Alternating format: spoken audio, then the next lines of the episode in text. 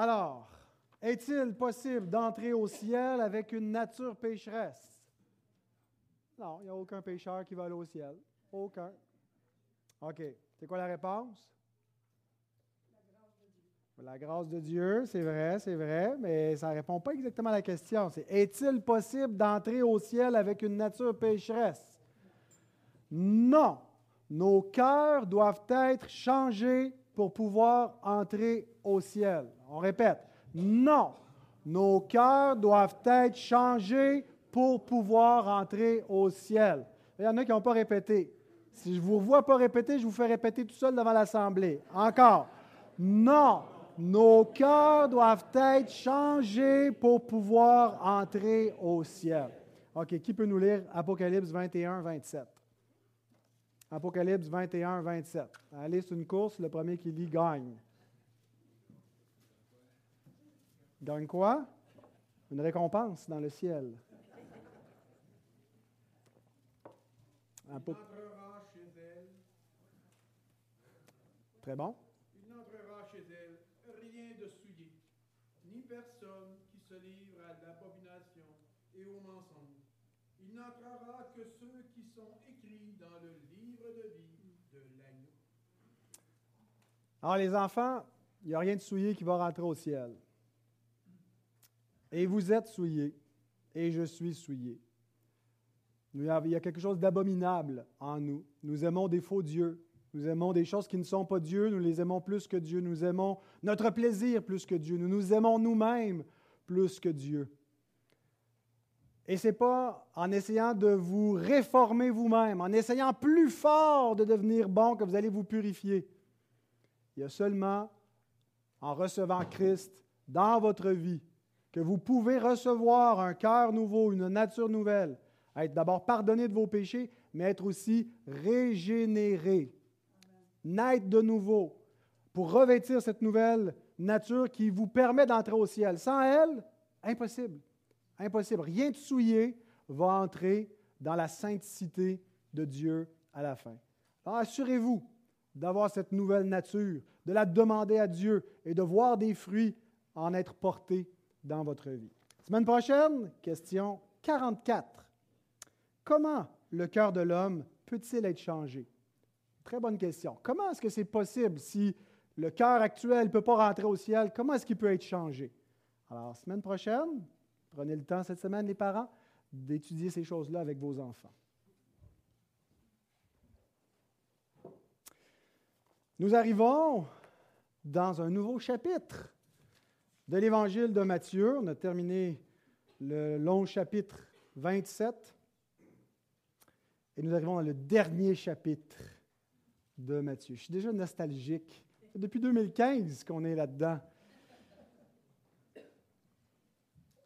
Mais c'est le chapitre qui, euh, euh, est le, point d'orgue qui amène l'Évangile au point culminant de tout le récit, la résurrection le chapitre qui nous présente la victoire de Christ. Vous savez, on écoute beaucoup de, de, films, de scénarios, de livres qu'on peut lire où il y a un moment crucial, où le héros de l'histoire semble vaincu, tout est perdu, euh, il est mort ou il est presque mort. Et là, voilà qu'il réapparaît et qu'il remporte une victoire décisive. C'est vrai pour Rocky, c'est vrai pour tellement de, films d'action, de toutes sortes d'histoires, de, scénarios qui existent. Mais en fait, tous ces scénarios-là, qu'on ne se lasse pas d'écouter, d'avoir l'impression que tout est perdu, qu'on est suspendu devant nos écrans, puis là, finalement, il l'emporte, bien, ça part de cette histoire-là. L'histoire de notre Sauveur. Il n'y avait pas juste l'apparence d'être mort, il était mort. Il était complètement mort et pour les disciples, ils étaient dévastés. Et ses ennemis étaient grisés dans leur triomphe. Mais voilà que Jésus réapparaît vivant. Et nous allons voir dans ce chapitre l'effet que cela a produit sur ses disciples, ses amis et sur ses ennemis également. Je vous invite à vous lever à nouveau pour la lecture de la sainte parole de notre Dieu dans Matthieu 28, les versets 1 à 7. Après le sabbat, à l'aube du premier jour de la semaine, Marie de Magdala et l'autre Marie allèrent voir le sépulcre. Et voici, il y eut un grand tremblement de terre, car un ange du Seigneur descendit du ciel, vint rouler la pierre et s'assit dessus. Son aspect était comme l'éclair et son vêtement blanc comme la neige. Les gardes tremblèrent de peur et devinrent comme morts. Mais l'ange prit la parole et dit aux femmes, Pour vous, ne craignez pas, car je sais que vous cherchez Jésus qui a été crucifié. Il n'est point ici. Il est ressuscité, comme il l'avait dit. Venez, voyez le lieu où il était couché et allez promptement dire à ses disciples qu'il est ressuscité des morts. Et voici, il vous précède en Galilée. C'est là que vous le verrez. Voici, je vous l'ai dit. Prions. Merci notre Dieu pour la bonne nouvelle de la résurrection de Jésus.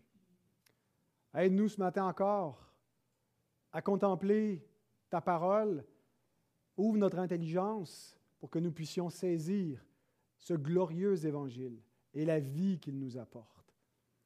Répands sur cette assemblée ton Saint-Esprit, Seigneur, nous te le demandons au nom même de Jésus. Amen. Alors voici le plan que nous allons suivre pour exposer la parole de Dieu que nous venons de lire. Trois points. Le premier jour de la semaine, le premier-né des morts, les premiers témoins.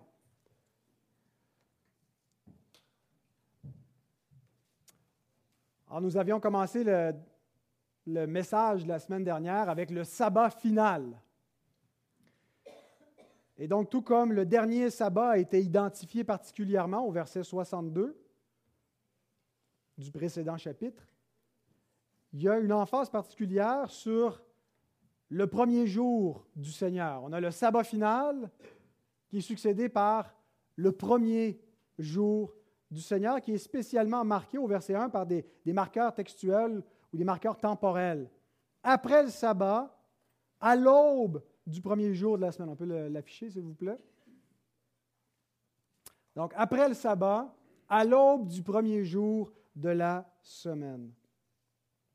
Alors, nous avons la fin d'une période, la fin d'une ère après le sabbat. Maintenant, c'est derrière. À l'aube du premier jour de la semaine. Nous sommes à l'aube d'une ère nouvelle. En fait, c'est le commencement de la nouvelle création. C'est le premier jour, le tout premier jour des nouveaux cieux, de la nouvelle terre qui commence par la résurrection de Christ. La résurrection finale a été inaugurée par la résurrection initiale du premier-né d'entre les morts. Donc les, derniers jours commencent lors du premier jour de la nouvelle création. C'est la fin de l'ancienne création. Après le sabbat, tout ce qui était avant est laissé derrière et on s'en va vers les nouveaux cieux et la nouvelle terre qui sont inaugurés par la résurrection. Et en ce moment, il y en a le déjà et le pas encore. Déjà, la nouvelle création a été inaugurée à la résurrection et elle n'est pas encore complètement présente, et on est encore dans une ancienne création, mais qui va bientôt passer.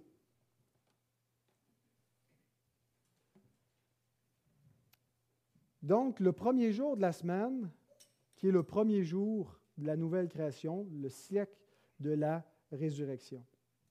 La fin d'une période, l'aube d'une ère nouvelle. Et cette précision temporelle du jour spécifique où on était, je pense qu'il n'est pas anodine elle est, notée par les quatre évangiles euh, comme quelque chose de significatif. Les évangélistes ne voulaient pas simplement qu'on sache que Jésus était ressuscité, mais ils voulaient qu'on enregistre, qu'on marque le jour précis que c'est arrivé. Quand Dieu dit quelque chose une fois, on l'écoute. Quand il dit deux fois, on l'écoute deux fois plus. Mais quand il répète quatre fois, parce que les quatre évangiles indiquent spécifiquement quel jour la résurrection a eu lieu, il y a une raison à cela. Ce n'est pas anodin. Depuis ce premier jour de la résurrection, ce jour a été observé comme étant le jour du Seigneur. Ce jour qui marque le commencement de la nouvelle création.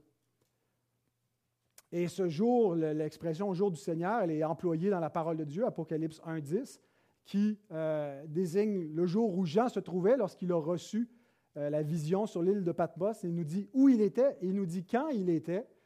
C'était le jour du Seigneur. C'est quoi ça, le jour du Seigneur? Ben, D'après le plus ancien document chrétien après le Nouveau Testament, la Didaché, le jour du Seigneur, c'est le premier jour de la semaine. On l'appelle le jour du Seigneur? Ben, parce que c'est le jour qui est spécifiquement euh, observé par les disciples de Christ pour adorer le Seigneur. Un jour mis à part. Le Seigneur lui-même, lorsqu'il, avant sa résurrection, euh, pratiquait le sabbat, s'est lui-même désigné comme étant le maître du sabbat. Le Fils de l'homme est le Seigneur du sabbat, c'est le curios du sabbat. Matthieu 12, Marc 2, Luc 6. Et nous avons vu Hein, que euh, toute cette, symbolique-là, que pendant que ses ennemis complotent et scellent le, tombeau, ils se privent du repos et ils s'en vont vers euh, un lieu où ils n'auront jamais de repos, parce qu'ils refusent le repos de Christ, le maître du sabbat, celui qui donne le repos par le salut qu'il est, est venu accomplir. Mais il y a un jour particulier qui est marqué dans le calendrier de chaque semaine pour se rappeler du maître qui nous donne le repos, le maître qui nous fait entrer dans le repos. Et ça, c'est la première instance de ce, nouveau jour qui a été marqué. Donc, par sa résurrection, Jésus est entré dans son repos. C'est ce qu'on lit dans Hébreu 4, 10. Car celui qui est entré dans son repos, lui aussi s'est reposé de ses œuvres comme Dieu s'est reposé des siennes propres. J'ai mis la version d'Arby parce qu'elle est beaucoup plus littérale et elle rend euh, plus clairement, je trouve, l'idée que l'auteur de l'Épître aux Hébreux veut exprimer ici, en mettant un contraste entre la création et la nouvelle création, ou la création et la rédemption. Dieu s'est reposé de ses œuvres après avoir tout achevé son, son travail, et de même que Dieu entre dans son repos, celui-ci, Christ, est entré dans son repos. À quel moment? Bien, au moment de sa résurrection, il entre dans son repos final. Alors on a le repos initial et on a le repos final. Le repos initial, c'est l'offre qui est faite à l'humanité en gardant l'alliance de Dieu par l'obéissance d'entrer dans le repos. Mais ce n'est pas ce qui est arrivé. Le repos final, ben, c'est le dernier Adam qui vient et qui accomplit tout le travail nécessaire pour pouvoir amener le peuple de Dieu dans le repos en le recevant lui comme Seigneur, par la foi en lui et en le suivant lui, en allant dans sa résurrection et en bénéficiant de sa résurrection, nous entrons non pas dans le repos initial, mais dans le repos final. Donc, ce qui était proposé par Dieu au commencement nous est donné par Christ au premier jour de la nouvelle création, au jour de la résurrection. Et donc, il, est, il va de soi qu'il y a un jour particulier qui marque pour noter ce changement où on passe de l'ancien sabbat, après le sabbat, vers un nouveau sabbat, à l'aube du premier jour de la semaine. Et d'ailleurs, c'est exactement ce que veut dire le verset qui précède celui-ci, Hébreu 4, 9. Vas-y, Calvin. Réveille-toi, mon enfant. Il reste donc un, repos sabbatique pour le peuple de Dieu. Alors, c'est un verset qui peut être difficile euh, et à traduire et à interpréter. À traduire parce qu'il y a un mot qu'on retrouve euh, nulle part ailleurs dans le Nouveau Testament et qu'on ne retrouve pas beaucoup dans le reste de la littérature, qui est l'instance la, plus ancienne de ce mot-là, c'est le mot sabbatismos. Alors, les, lexicologues se grattent la tête en voulant dire c'est quoi le sens du mot, mais la racine semble dire une observance de sabbat. Alors, l'auteur est en train de dire il y a encore une observance de sabbat pour le peuple de Dieu. Quelle observance de sabbat? Non pas l'ancien sabbat du septième jour, mais le repos que je vous parle, qui décrit tout de suite après, celui du Seigneur. Il est entré dans son repos en un jour particulier. Et le peuple de Dieu doit observer ce jour-là comme jour du Seigneur, jour mis à part. Et c'est pourquoi, donc, depuis presque 2000 ans maintenant, parce que ce n'était pas euh, en l'an zéro, mais vers l'an 30, que la nouvelle création a commencé lors de la résurrection. Alors bientôt 2000 ans, depuis ce jour-là, l'Église observe un jour de repos appelé jour du Seigneur. L'Église le met à part. C'est ce qui explique donc ce changement de jour. Pourquoi est-ce que les chrétiens ne se réunissent pas le, samedi? Ben, c'est en raison de la résurrection et du commencement de la nouvelle création. Alors, c'est le premier jour du Seigneur, après le dernier sabbat, que ces événements ont eu lieu. Ce matin-là, les femmes cherchaient Jésus. Et c'est ce que doivent faire tous les disciples depuis. Chaque jour du Seigneur, qu'est-ce que nous faisons? Nous cherchons le Seigneur. Mais nous ne cherchons pas parmi les morts celui qui est vivant. C'est parce qu'elles ignoraient encore qu'il était ressuscité qu'elles le cherchaient parmi les morts, mais nous le cherchons en esprit et en vérité. Nous le cherchons, lui qui est vivant, et non seulement nous le cherchons, mais nous le trouvons à chaque jour du Seigneur parce qu'il nous rencontre par les ordonnances qu'il a promis de bénir en ce jour sacré. Alors, nous avons quelques femmes qui sont nommées ce matin-là, en fait deux ici, Marie de Magdala et l'autre Marie. Ce sont les mêmes qui étaient présentes à Golgotha et au sépulcre, mais Marc nous donne quelques précisions supplémentaires. Marc 16, verset 1.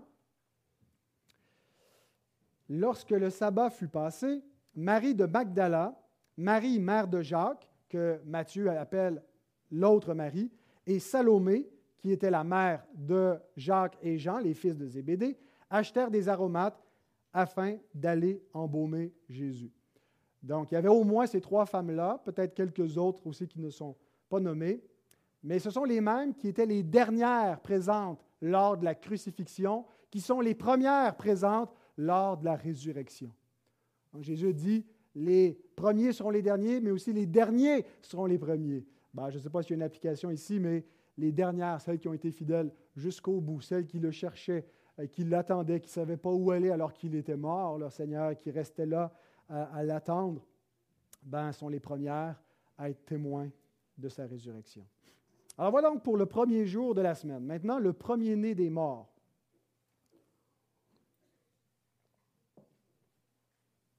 Le Nouveau Testament nous présente la résurrection de Jésus en appelant celui-ci le premier-né, les prémices.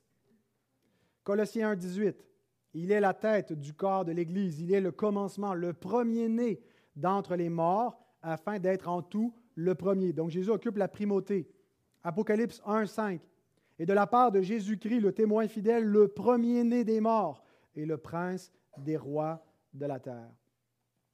Quand on dit qu'il est le premier-né des morts, implicitement, on veut dire qu'il ne sera pas le, dernier. Il n'est pas le seul euh, qui naîtra des morts, il y en aura d'autres. Lui, il est le premier.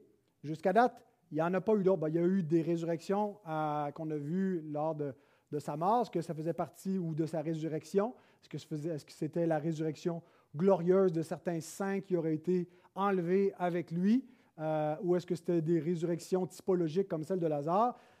Peu importe, Jésus est le premier-né de la résurrection finale, de la résurrection glorieuse, de la résurrection eschatologique qui donne la vie éternelle, qui donne l'incorruptibilité et l'immortalité.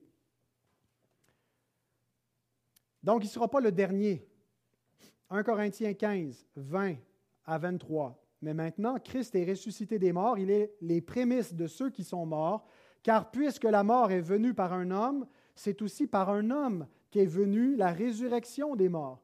Et comme tous meurent en Adam, de même aussi tous revivront en Christ, mais chacun en son rang. Christ comme prémisse, puis ceux qui appartiennent à Christ lors de son avènement.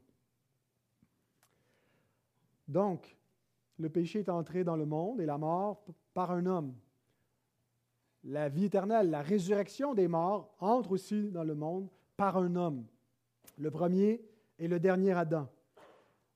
Alors nous contemplons euh, dans l'Évangile surtout le récit euh, historique de cet événement important.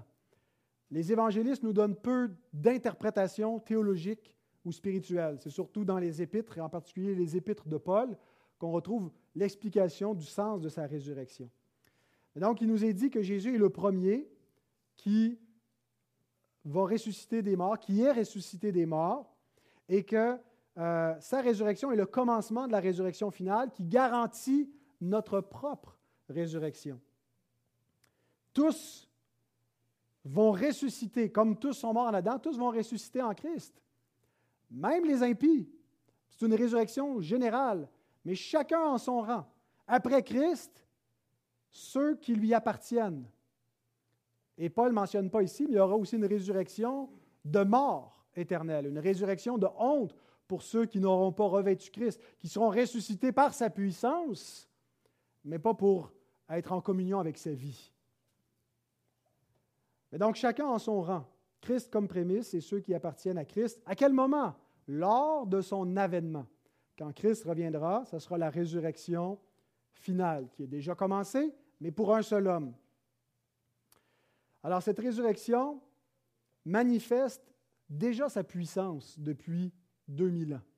Parce que non seulement cette résurrection va causer la résurrection de tous, de, tous les hommes et la résurrection glorieuse et immortelle de tous ceux qui croient en lui, mais déjà il manifeste sa puissance de manière spirituelle par ce que la parole de Dieu appelle la première résurrection. Et je pense que cette expression-là désigne la résurrection spirituelle, la résurrection qui est la nouvelle naissance, la régénération, qui est le premier stade de notre résurrection finale nous sommes régénérés en vertu de la résurrection de Christ.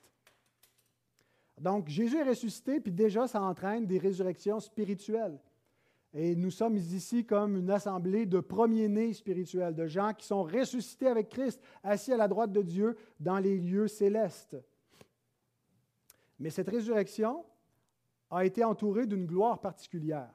Donc, elle euh, elle s'est manifestée, elle se continue de se manifester, de résonner au travers des siècles. Et encore aujourd'hui, et probablement en cette journée même, il y aura des gens qui passeront de la mort à la vie spirituellement grâce à la puissance de la résurrection de Christ, à l'esprit de résurrection.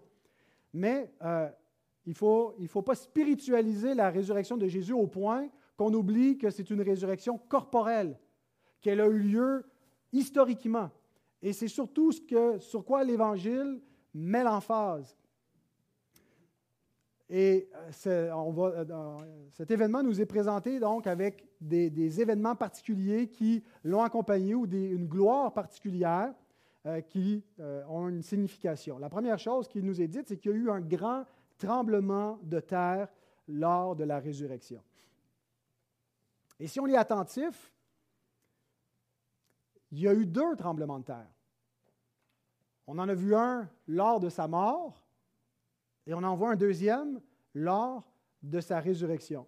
Matthieu 27, 50-51. Voilà, 50-51 nous dit Jésus poussa de nouveau un grand cri et rendit l'esprit, et voici le voile du temple se déchira en deux depuis le haut jusqu'en bas. La terre trembla, les rochers se fendirent. Et lors du jour de la résurrection, Matthieu 28, 1 et 2. Après le sabbat, à l'aube du premier jour de la semaine, voici, il y eut un grand tremblement de terre. Donc, deux séismes, c'est le mot grec, séismos, deux séismes rapprochés dans le temps, qui marquent deux événements centraux dans toute l'histoire de la rédemption la mort et la résurrection Et quand Paul rappelle l'Évangile, puis il dit, vous devez le confesser tel qu'il vous a été transmis pour être sauvé, je vous ai enseigné que Christ est mort selon les Écritures, qu'il a été enseveli et qu'il est ressuscité. Alors, par ces séismes, Dieu indique aux hommes que ces événements ont une importance capitale. C'est un petit peu comme si Dieu essayait de secouer les hommes de leur torpeur pour qu'ils portent attention à ce qui vient de se passer. Il fait branler la terre pour que les hommes portent attention à ces deux événements, la mort et la résurrection. Pourquoi est-ce qu'on doit porter attention à ces deux événements? Ben, Paul nous le résume en un verset dans Romains 4, 25. Jésus, notre Seigneur, qui a été livré pour nos offenses, la mort, et qui est ressuscité pour notre justification, la résurrection. Qu'est-ce que ces deux événements accomplissent? Un, nos offenses sont payées. Deux, nous sommes déclarés justes. Donc, la, justification, c'est une déclaration où Dieu rend un verdict et il a devant eux des êtres coupables, mais dont la faute a été payée par la mort et dont l'innocence ou la justice a été attestée par la résurrection. en croyant en Jésus, vous bénéficiez de sa mort et de sa résurrection. sa mort et sa résurrection sont votre mort et votre résurrection. C'est ce qu'on affirme dans le baptême. Nous sommes unis à Christ, nous nous identifions à lui en disant, c'est pour moi qu'il est mort, donc je suis mort avec lui, je suis crucifié avec Christ et j'ai été enseveli avec lui. C'est ce qu'on montre par l'immersion. On est couché avec Jésus, on est mort pour montrer que c'est notre péché qui a été mis à mort. Mais on ne reste pas mort, on ressuscite, hein, on ne reste pas dans le baptistère, on sort de l'eau pour montrer la résurrection parce qu'on est une nouvelle créature. Et on n'appartient plus à cet ancien. Ce qui est ancien, vieilli et passé, c'est l'ancienne création. Nous n'appartenons plus à cette création, nous appartenons au siècle nouveau de la résurrection. Nous sommes des nouvelles créatures.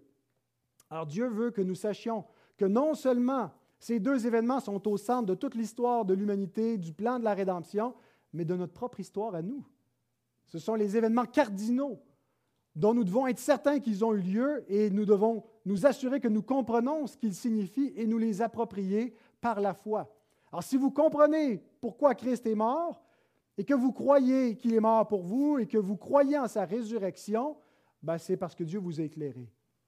C'est l'Esprit Saint qui vous a permis de saisir cela. Autrement, l'Évangile est voilé pour ceux qui périssent. Mais pour ceux qui comprennent, pour ceux qui croient, le voile a été ôté et l'intelligence a été éclairée, a été renouvelée. Le renouvellement de l'intelligence, c'est cela, c'est de comprendre l'Évangile et c'est de voir la gloire de Dieu en Christ dans cet Évangile.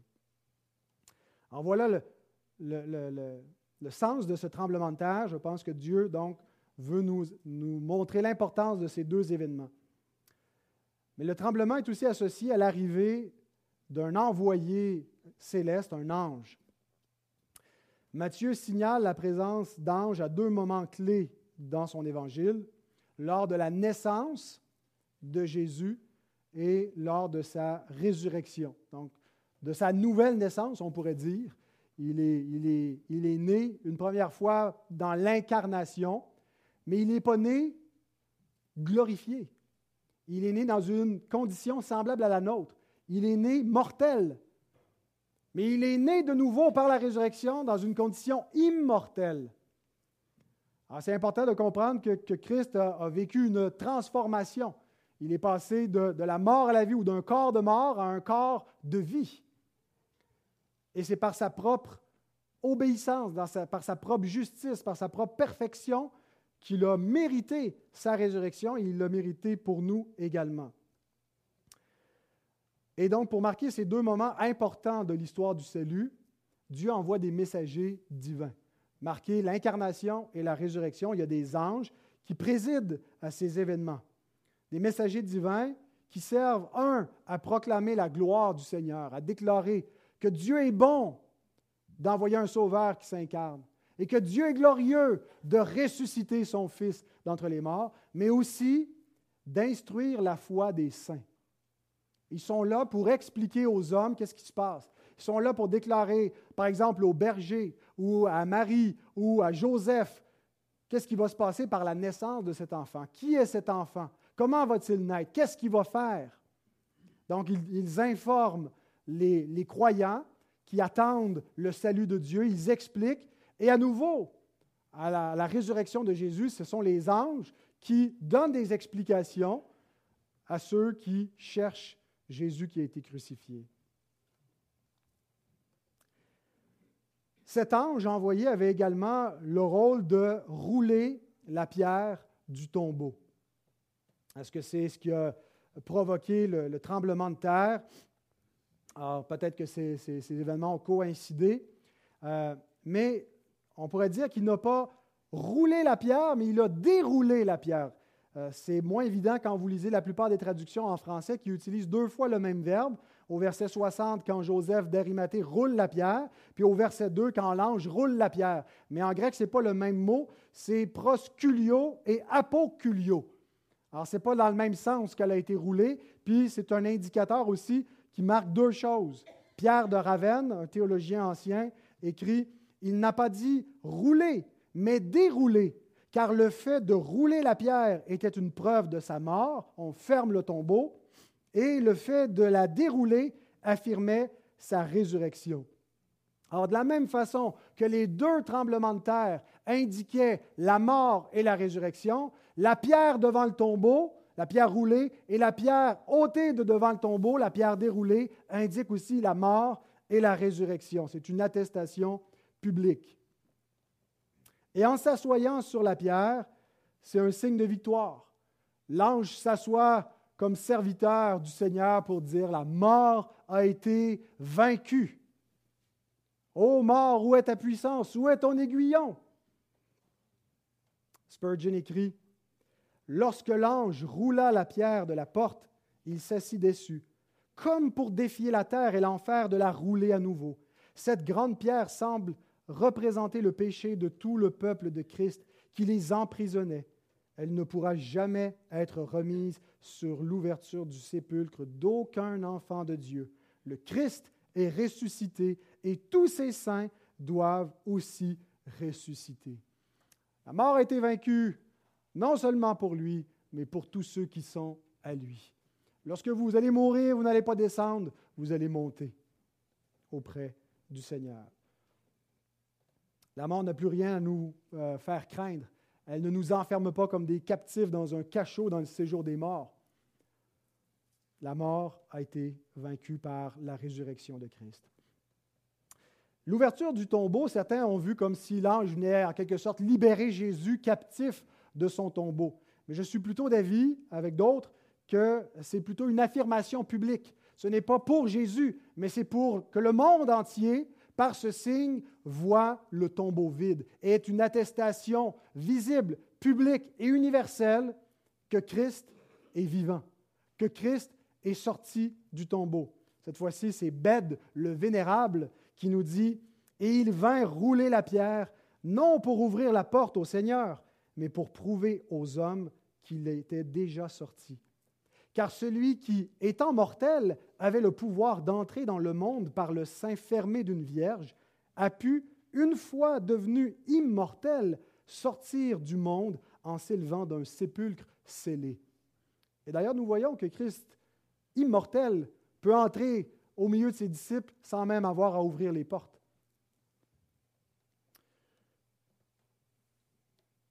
Donc, Dieu veut déclarer publiquement aux hommes, regardez ce tombeau est vide. Matthieu nous parle de l'aspect de l'ange. Il nous dit qu'il était brillant comme l'éclair, qu'il avait un vêtement blanc comme la neige. Ça nous parle ici de la gloire céleste. Ça nous parle de la sainteté. Ça nous parle de ce à quoi nous serons semblables, puisque Jésus dit qu'à la résurrection, nous serons semblables aux anges dans cette apparence glorieuse et sainte. cet ange, décrit par Matthieu, correspond au jeune homme qui était assis dans le tombeau vêtu d'une robe blanche, qui est décrit par Marc 16, 5. Euh, et là, quand on compare les récits de la résurrection, on voit euh, certaines divergences. Par exemple, Luc et Jean nous disent qu'il y avait deux anges. Matthieu n'en mentionne qu'un seul. Euh, Marc parle d'un jeune homme qu'il ne nomme pas explicitement comme un ange. Euh, alors, je, ne voulais pas ce matin m'embarquer dans toutes les, explications pour harmoniser, mais si ça vous intéresse, dans mes notes de lecture euh, pour préparer ma, prédication, là, vous avez les, commentaires que j'ai trouvés pertinents. Vous retrouverez des explications, entre autres par Saint Augustin, mais bien d'autres, des contemporains aussi qui montrent comment on, harmonise ces données-là. Il n'y a aucune contradiction ouverte mais des éléments euh, qui, quand on les, met ensemble, se complètent et nous donnent un portrait plus riche de ce qui s'est passé ce matin-là. Ils nous aident à imaginer un peu la, séquence, le, scénario, comment les événements se sont produits. Mais donc, il y avait plus qu'un ange, manifestement, euh, mais Matthieu n'en présente qu'un, parce que probablement celui qui euh, a parlé aux femmes. Alors maintenant qu'on a vu le premier jour de la semaine, le premier-né des morts, terminons avec les premiers témoins. Les premiers témoins de cette scène sont divisés en deux groupes. On a les gardes et on a les femmes. Et ces deux catégories nous présentent en quelque sorte les deux catégories des êtres humains. Ceux qui sont avec lui et ceux qui sont contre lui. Parce que si quelqu'un n'est pas avec lui, il est contre lui. Si quelqu'un n'assemble pas, il disperse. Alors, Concernant les gardes, verset 4, les gardes tremblèrent de peur et devinrent comme morts. Alors ceux qui ont mis à mort le prince de la vie deviennent comme morts quand le prince de la vie vit. Ils lui ont ôté la vie, les hommes ont manifesté leur pouvoir, le pouvoir du glaive, mais ceux qui sont morts dans leur péché étaient comme morts lorsque Christ réapparaît vivant. Ces gardes représentent donc ceux qui ne sont pas avec Christ. Ils ne sont pas des témoins proprement de la résurrection parce qu'ils vont plutôt s'inscrire avec ceux qui en sont des détracteurs. On va voir au verset 15 qu'ils acceptent une somme d'argent pour laisser courir la rumeur que ce sont les disciples qui ont dérobé son corps pendant qu'il dormait.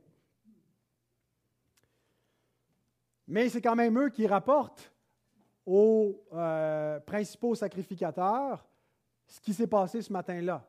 Et ils vont trouver un autre scénario, puis ils vont s'entendre avec les gardes pour changer le récit. Donc, ils ne sont pas proprement des témoins pour attester, même s'ils contredisent, mais ils ont quand même vu. Et leur réaction est importante à souligner, elle est significative. Et elle nous rappelle ce que l'Apocalypse nous dit, que tout œil le verra, même ceux qui l'ont percé. Et que pour ceux-là, ça ne sera pas un jour heureux, mais ils se lamenteront, un jour de terreur. Donc tous ceux qui ne s'attachent pas à cet évangile, qui ne s'attachent pas au Christ ressuscité, qui n'invoquent pas le nom du Seigneur, qui sont soit indifférents ou soit acharnés comme des ennemis pour essayer de s'opposer à cette bonne nouvelle, se lamenteront. Et nous voyons dans ces gardes l'effet que l'arrivée de l'ange, que la résurrection produit sur eux, une espèce d'insigne, une espèce de, de, type de ce que l'avènement du Seigneur va produire sur les incroyants. J.C. Rowell euh, l'explique en disant Voyons encore dans ce fait, dans la réaction des gardes, un type et un symbole des choses à venir. Que feront les impies et les méchants au dernier jour, lorsque la trompette sonnera et que le Christ viendra en gloire pour juger le monde? Que feront-ils lorsqu'ils verront tous les morts, petits et grands, sortir de leur tombeau et tous les anges de Dieu rassemblés autour du grand trône blanc?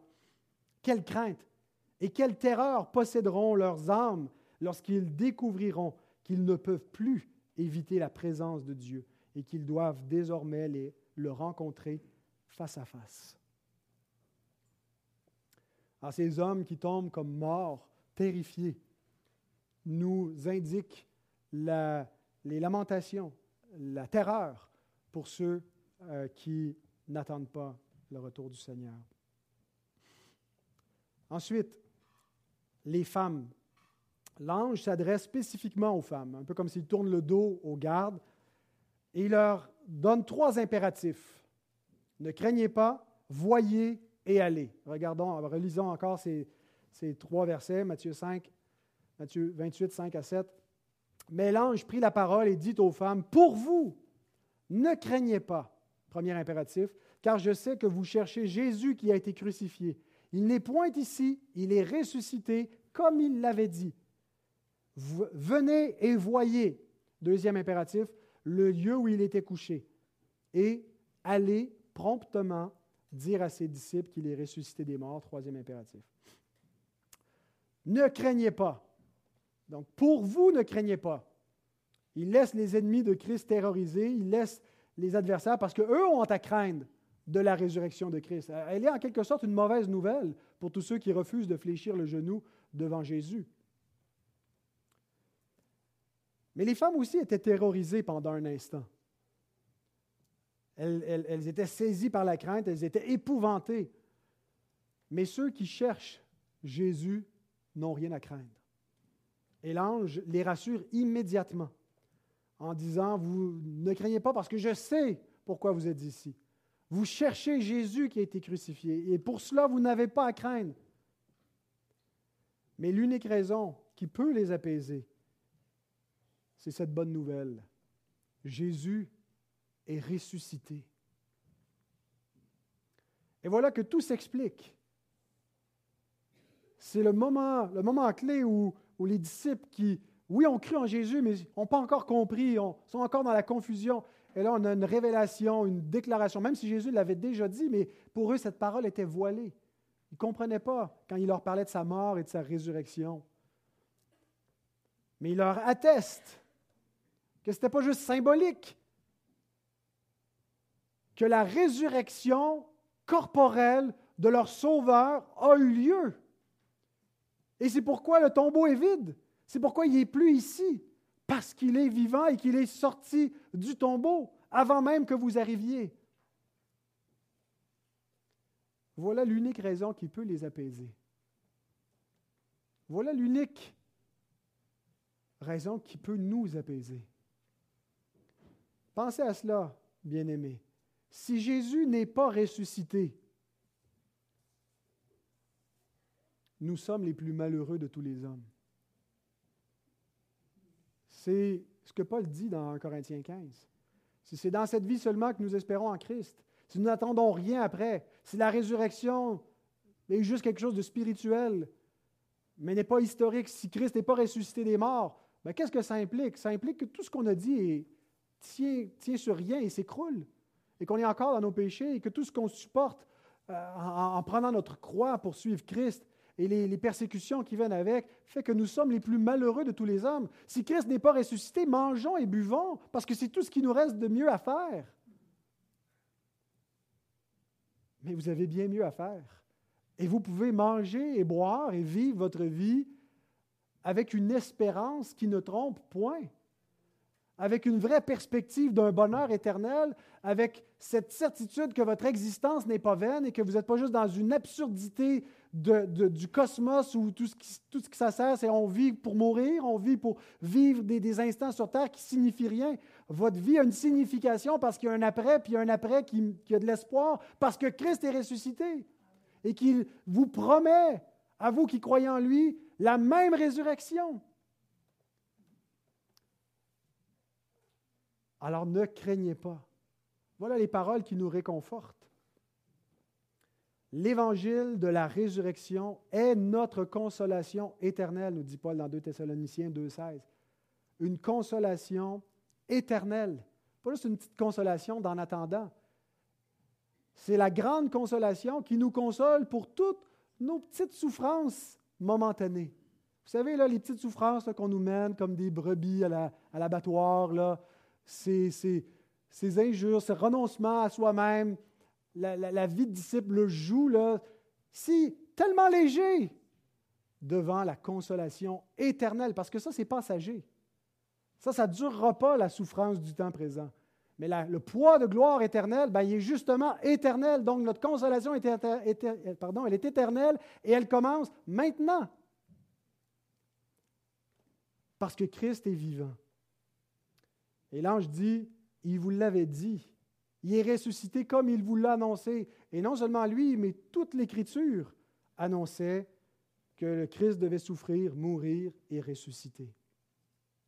Ensuite, il leur dit, voyez, l'ange ne se contente pas de leur annoncer la résurrection, mais il les invite à la constater. Vous savez, l'évangile que nous prêchons et l'évangile que nous croyons repose sur la parole de témoins oculaires. Vous et moi n'avons pas vu Christ pendant sa vie, nous ne l'avons pas vu ressusciter. Nous goûtons les effets de sa vie, de, de, sa vie parfaite sur terre, mais de sa vie de, ressusciter, sa vie glorifiée, parce qu'elle se manifeste en puissance par le Saint-Esprit dans notre vie, en ayant suscité dans nos cœurs une foi qui nous permet d'avancer dans l'obéissance à Dieu. Mais nous n'avons pas été des témoins oculaires. Nous avons entendu le récit d'autres On va revenir dans d'autres messages sur les apparitions de Jésus euh, et sur la crédibilité de ces témoignages. Mais Dieu a rendu témoignage aux hommes par des témoins oculaires. Et il nous dit d'écouter ces témoins et de croire le message. Et Dieu veut confirmer que ce message vient de lui. C'est pourquoi il a, fait qu'il a témoigné avec eux. Sun marturomai, c'est le verbe qui est employé dans euh, Hébreu 2, verset 4, quand ça dit que Dieu a témoigné avec les témoins par des signes, par des prodiges, pour mettre en quelque sorte, Dieu se porte garant. Ce qu'ils vous disent, c'est vrai. Et voici la preuve que c'est vrai parce que ces signes-là sont impossibles à faire pour des hommes. C'est Dieu qui les fait par les témoins pour attester, non pas porter attention à ces signes. chercher des miracles. Non, non. Écoutez la parole qui vous prêche. Portez toute votre attention sur l'Évangile, de peur d'être entraîné loin de ces choses-là. Parce que tout ce qui compte, ce n'est pas les miracles qui attestent le, témoignage, c'est le témoignage lui-même. Et lorsque l'apôtre Pierre se rend chez Corneille et qui lui atteste l'Évangile et la mort et la résurrection, il, lui dit ceci dans Acte 10, verset 40. Dieu l'a ressuscité le troisième jour et il a permis qu'il a permis qu'il apparaisse, non à tout le peuple, mais aux témoins choisis d'avance par Dieu, à nous qui avons mangé et bu avec lui après qu'il fut ressuscité des morts. Et Jésus nous a ordonné de prêcher au peuple et d'attester que c'est lui qui a été établi par Dieu, juge des vivants et des morts. Tous les prophètes rendent de lui le témoignage que quiconque croit en lui reçoit par son nom le pardon des péchés. Donc, vous ne pouvez pas dire, ben, mais moi, je ne l'ai pas vu. Puis si Dieu veut que je croie en lui, ben, qu'il me donne une preuve. Faites pas vos Thomas. Jésus a dit à Thomas, tu as cru parce que tu as vu. Heureux ceux qui ont cru sans voir. Et Dieu nous tient responsables de croire le témoignage de ces hommes et de ces femmes qui ont attesté la résurrection. Et si vous ne les croyez pas vous-même, ben, vous pouvez vous rendre à Jérusalem et chercher le tombeau du Seigneur. Et on n'est pas certain si on a les sites historiques, là, mais il y a deux sites qu'on pense que c'était le, site du tombeau. Mais dans toute l'histoire, puis même dans l'histoire immédiate, on n'a jamais pu, euh, on jamais pu euh, produire le corps de Jésus crucifié pour dire, voyez, il n'est pas mort, il est encore mort, voici sa dépouille.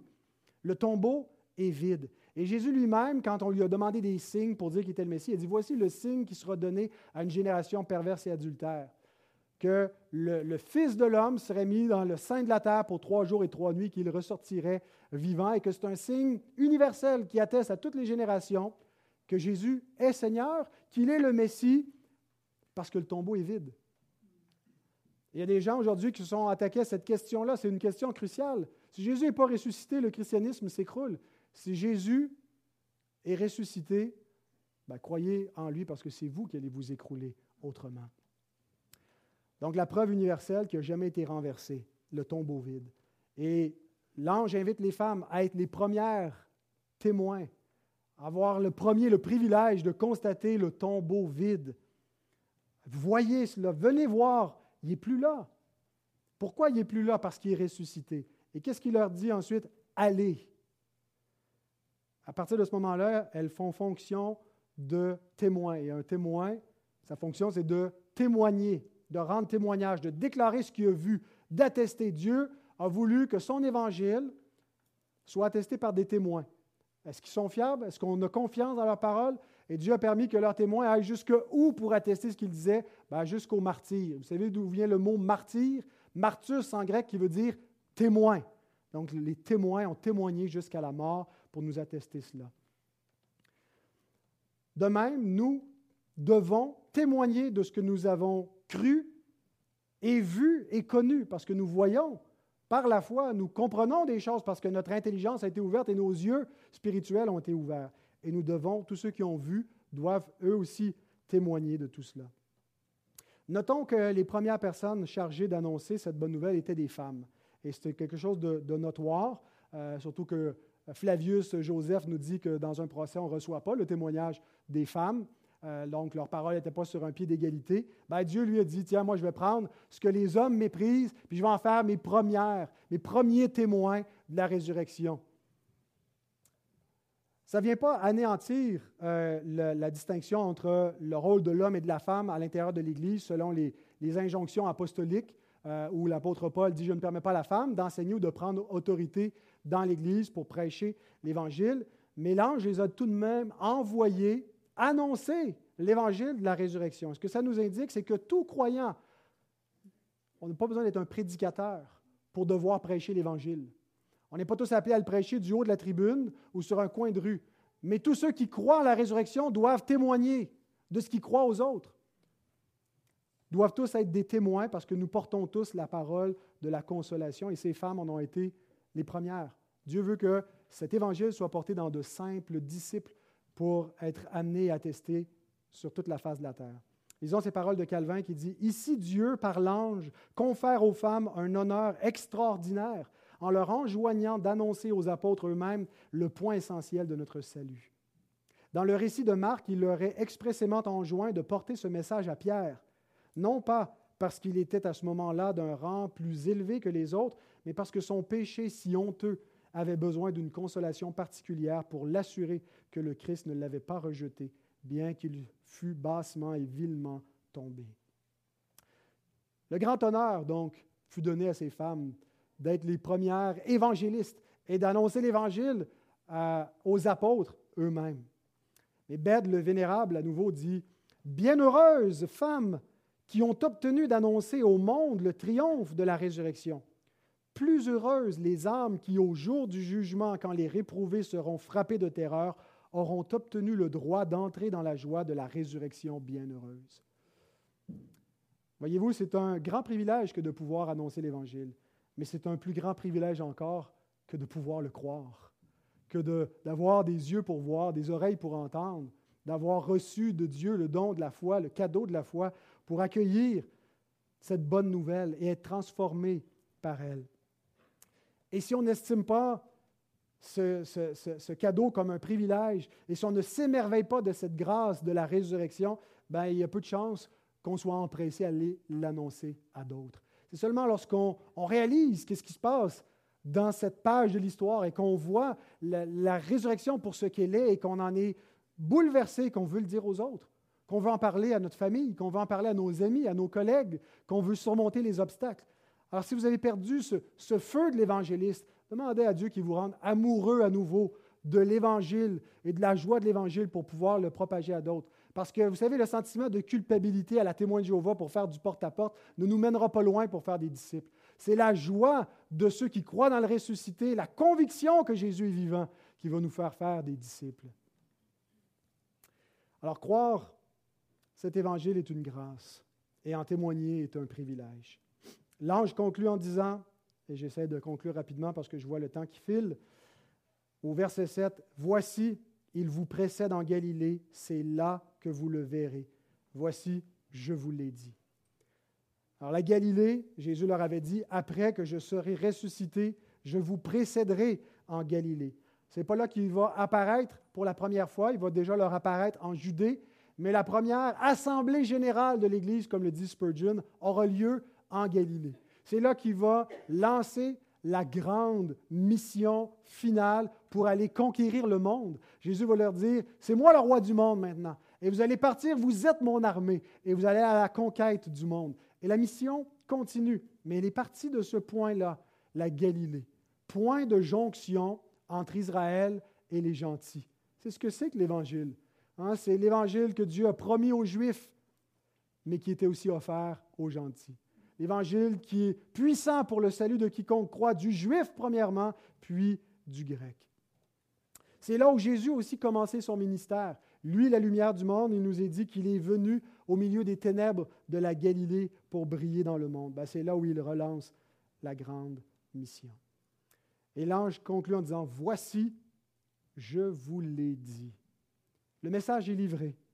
A plus rien à ajouter. Sa mission est faite à l'ange, il repart au ciel qu'est-ce que nous allons faire avec? Et si ces femmes n'avaient pas été des témoins fidèles? Et si les disciples et les apôtres par la suite n'avaient pas été des témoins fidèles? Et nous-mêmes, qu'est-ce qu'on fait de ce témoignage? Bien-aimés, c'est le message le plus important que vous allez entendre dans votre vie. Vous qui êtes à, l'école, au secondaire, au cégep, à l'université, vous entendez toutes sortes de discours, vous n'en entendrez aucun plus important que celui-ci dans tous les discours, dans tout ce qui essaie d'avoir votre attention, dans tout ce qui occupe de l'importance dans vos pensées, sachez qu'il n'y a pas un message, il n'y a pas un discours auquel vous devriez donner plus d'attention que celui-là. Voici un petit rappel. Hébreu 2, 1 à 4, et je vous promets, je ne commente même pas la citation, je retourne m'asseoir après avoir fini de la lire. C'est pourquoi nous devons d'autant plus nous attacher aux choses que nous avons entendues, de peur que nous ne soyons emportés loin d'elles. Ah, il y a eu un tremblement de terre, il y a eu des choses, mais l'Évangile est arrivé comme simplement, ce n'est pas, pas tout le peuple que Jésus est apparu.